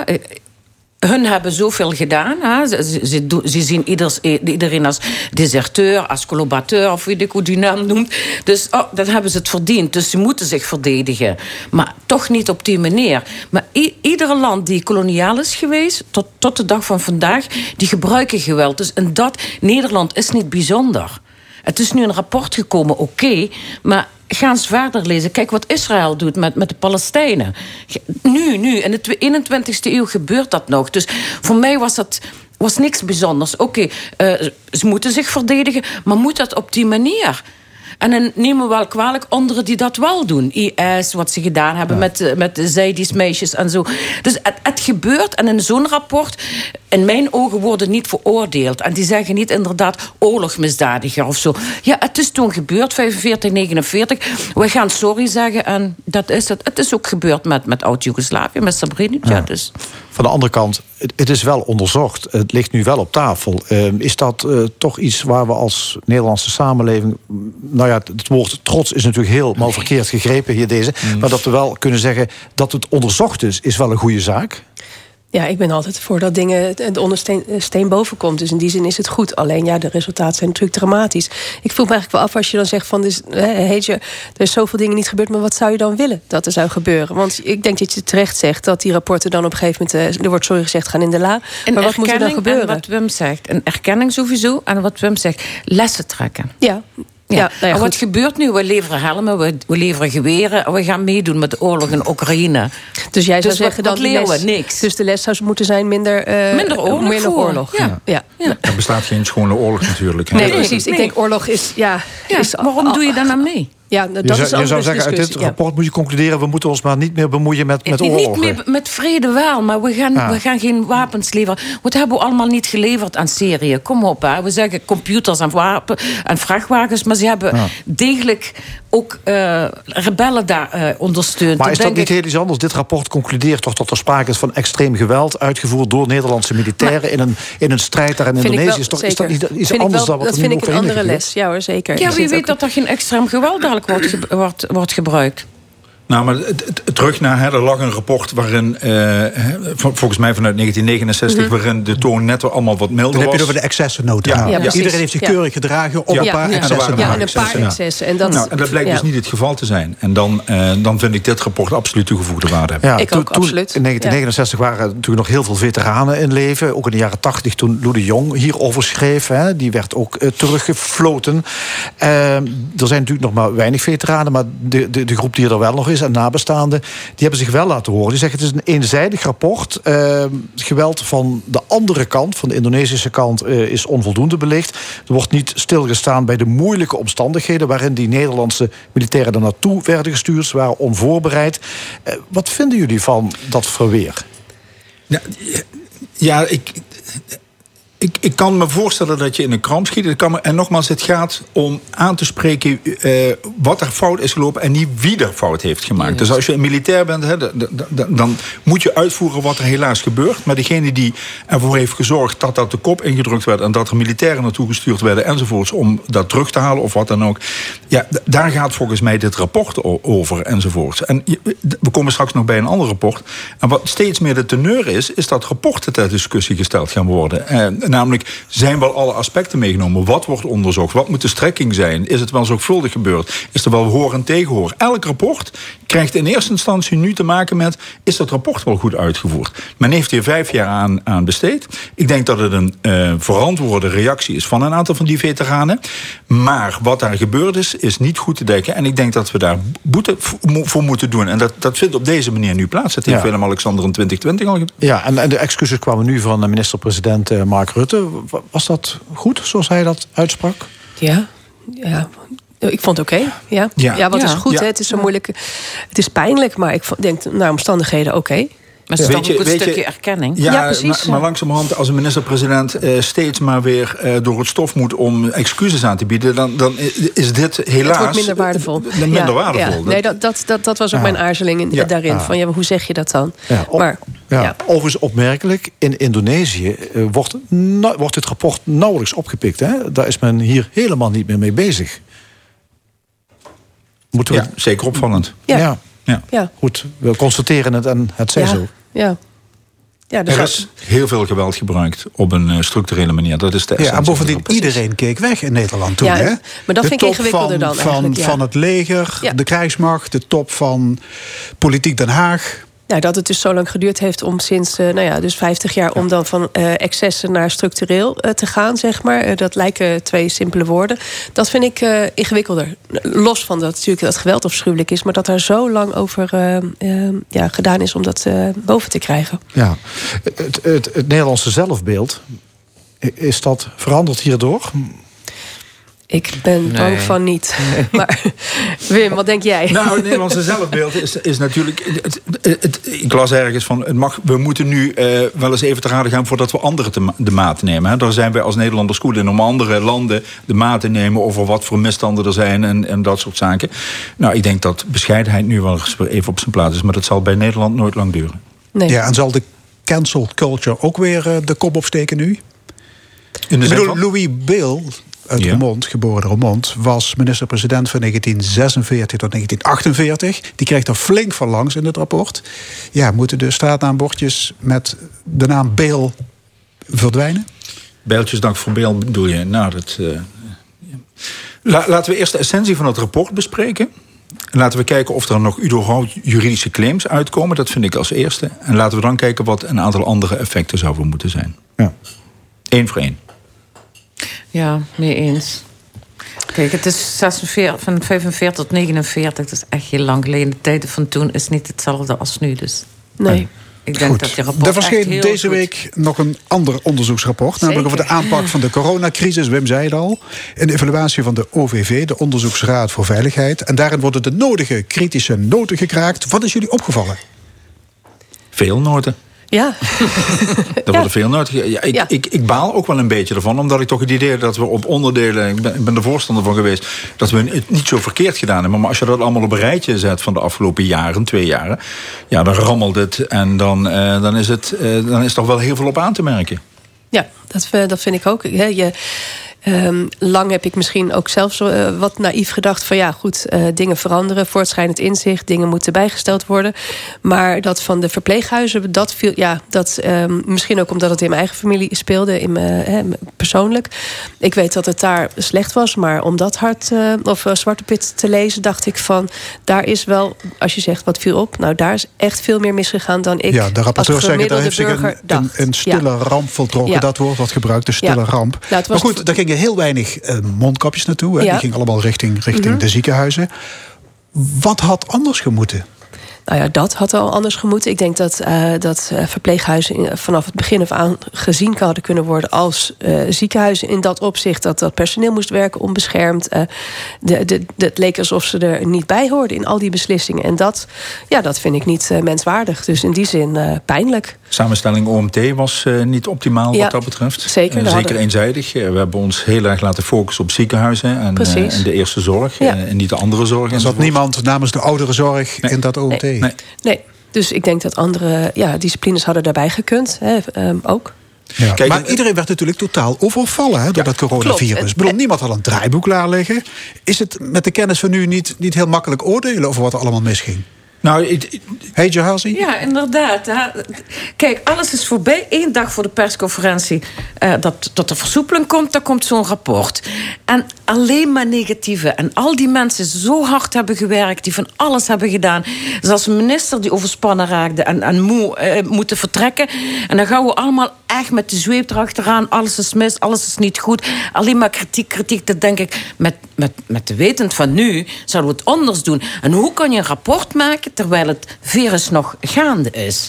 Dus je- kan nog geen lessen trekken, je kan nog niks. Het is nog gaande. Het is pas. eh, Ja, nu vrijdag mogen we alles weer eh, naar het normale gaan.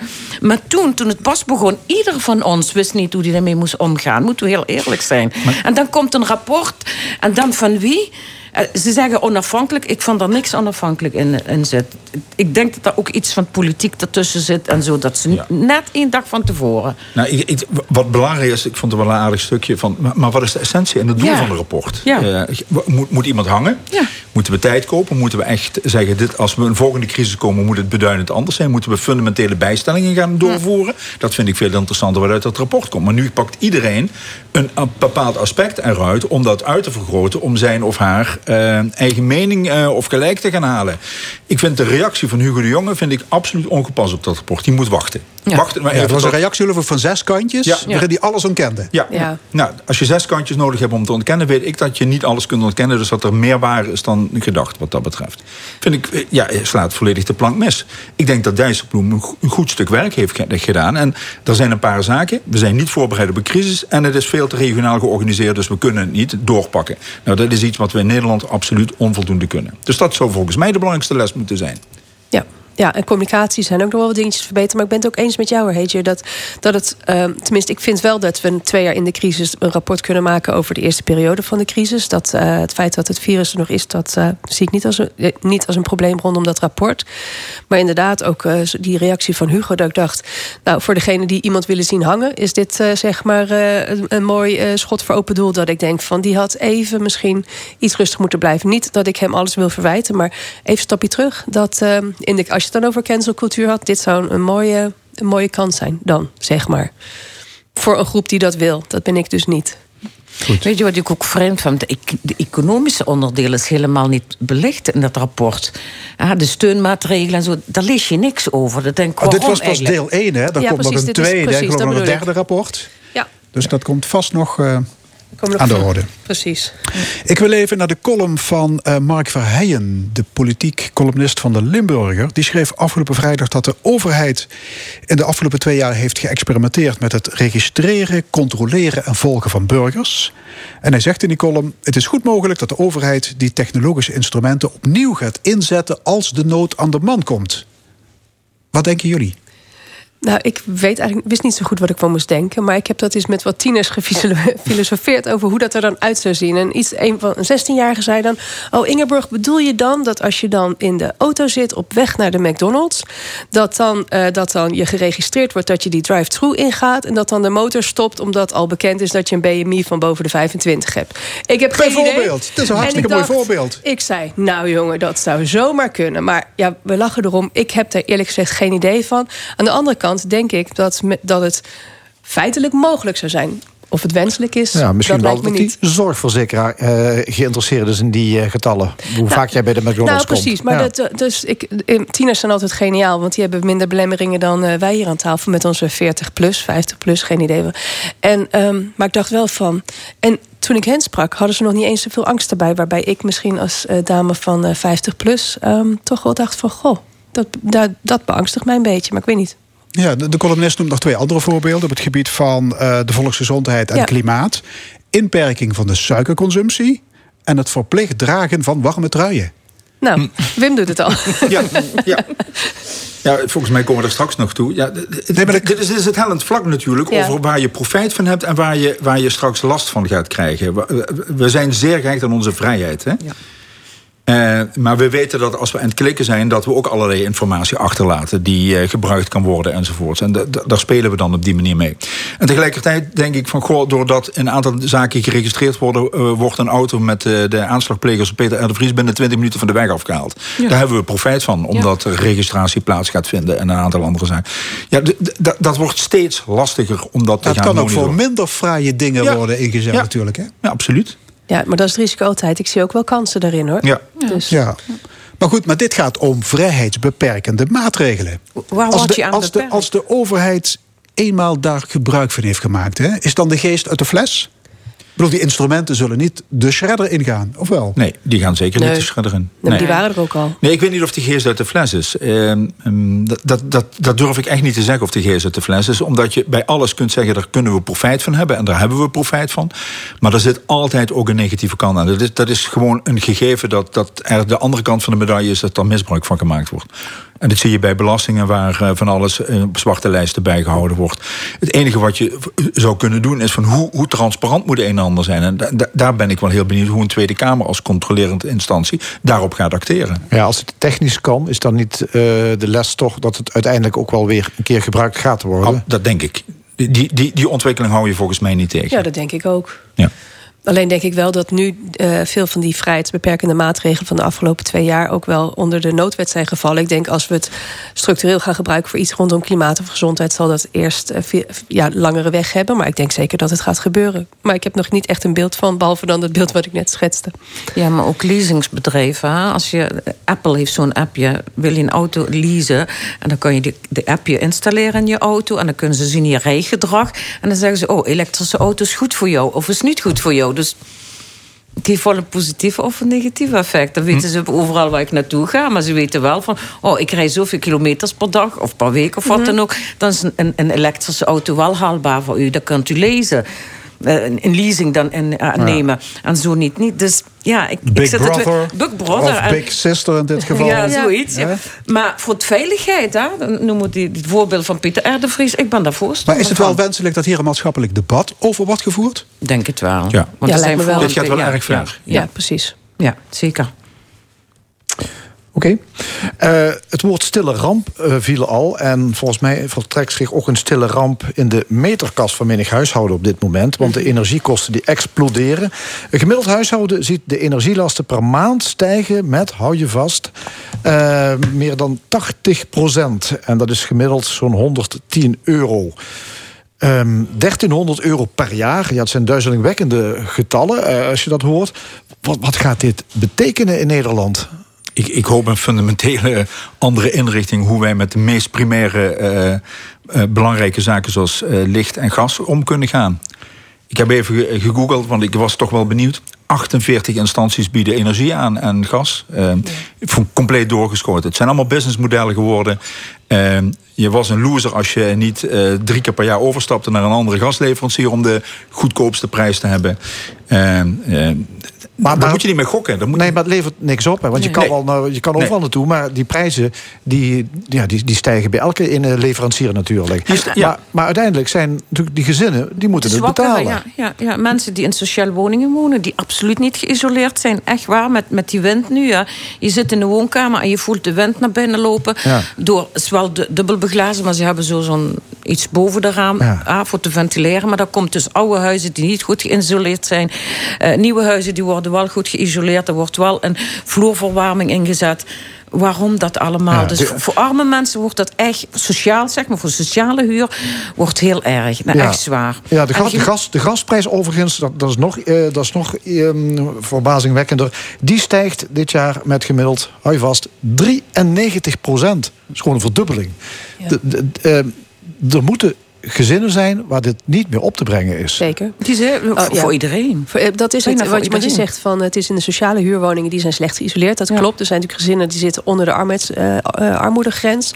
Eh, maar nu krijg je ook dus de, eh, een nieuwe groep armen. Dus die misschien wel gewoon werken. Die hebben ook door andere redenen misschien niet, eh, niet genoeg geld om rond te komen. Maar je ziet meer mensen nu eh, moeten gaan bezuinigen. Want dit is ook voor een, gewoon een gemiddeld gezin bijna niet meer te doen. Dus je ziet ja, de kans eh, op energiearmoede die neemt gewoon toe.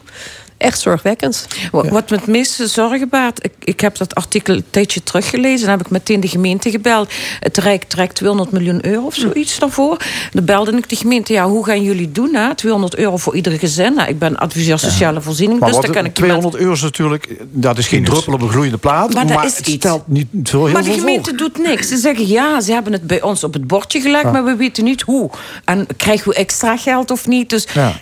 Kip en de ei. Ja, Maar- precies. Je krijgt, maar Ja. van wie krijg je het? Ja, er zijn ook verschillende stichtingen die eh, geld willen doneren. Dat las ik gisteren. Dat eh, in verschillende steden en dorpen in Nederland. Maar dan las ik ook dat als er dan dus een gift gedaan wordt... van ongeveer 200, 300 euro, daar hebben we het Wordt dan over... ingekort. wordt het ingekort Kort op de de bijstand. Dat je, ja, dat je denkt van... Maar hoe ja, de ene toch- kant erin, de andere kant Ja, eruit. dan, toch- ehm, daar Ja. zou wel wat winst te behalen zijn. Ja, maar als dit doorgaat, komen heel veel mensen in de problemen. Toch heb ik de indruk dat dit nog niet echt op het netwerk staat van de politiek. Ik hoor hier nog redelijk weinig over.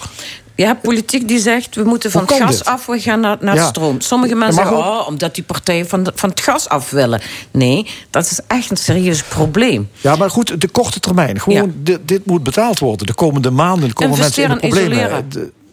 En mensen ook eh, bewust maken, preventief. Inderdaad, Ja, we hebben laatst de dikke- week... dikke truien allemaal Ja, we aan. hadden het alle, Ja. alle februari dikke truiendag in Geleen hebben we georganiseerd. Dat Ja. wordt dan dus een week, hè? Dat wordt dan een week nu met deze Ja. omstandigheden. Nou, ik denk een half jaar. Geen, nee, geen half jaar. Ehm, ja, het, het verbaast me ook dat het politiek zo... eh, Het, het wordt een beetje afgekocht. Er wordt maar naar de overheid gekeken van... we, hebben een probleem, eh, be- betalen jullie maar. De overheid zit, sowieso vaak te betalen als er problemen Ja. zijn. Maar Sigrid Kaag heeft al gezegd, hier ga ik voorlopig niks aan doen. Ik heb dit geld niet. Nou, ik, ik hoorde Wilders vanochtend al meteen zeggen dat eh, de BTW eh, verlaagd of eh, weg moest van dat soort elektriciteit en voor gaszaken. Maar, maar dat is allemaal niet structureel. Dus de, de, de relevantie en de urgentie is er nu.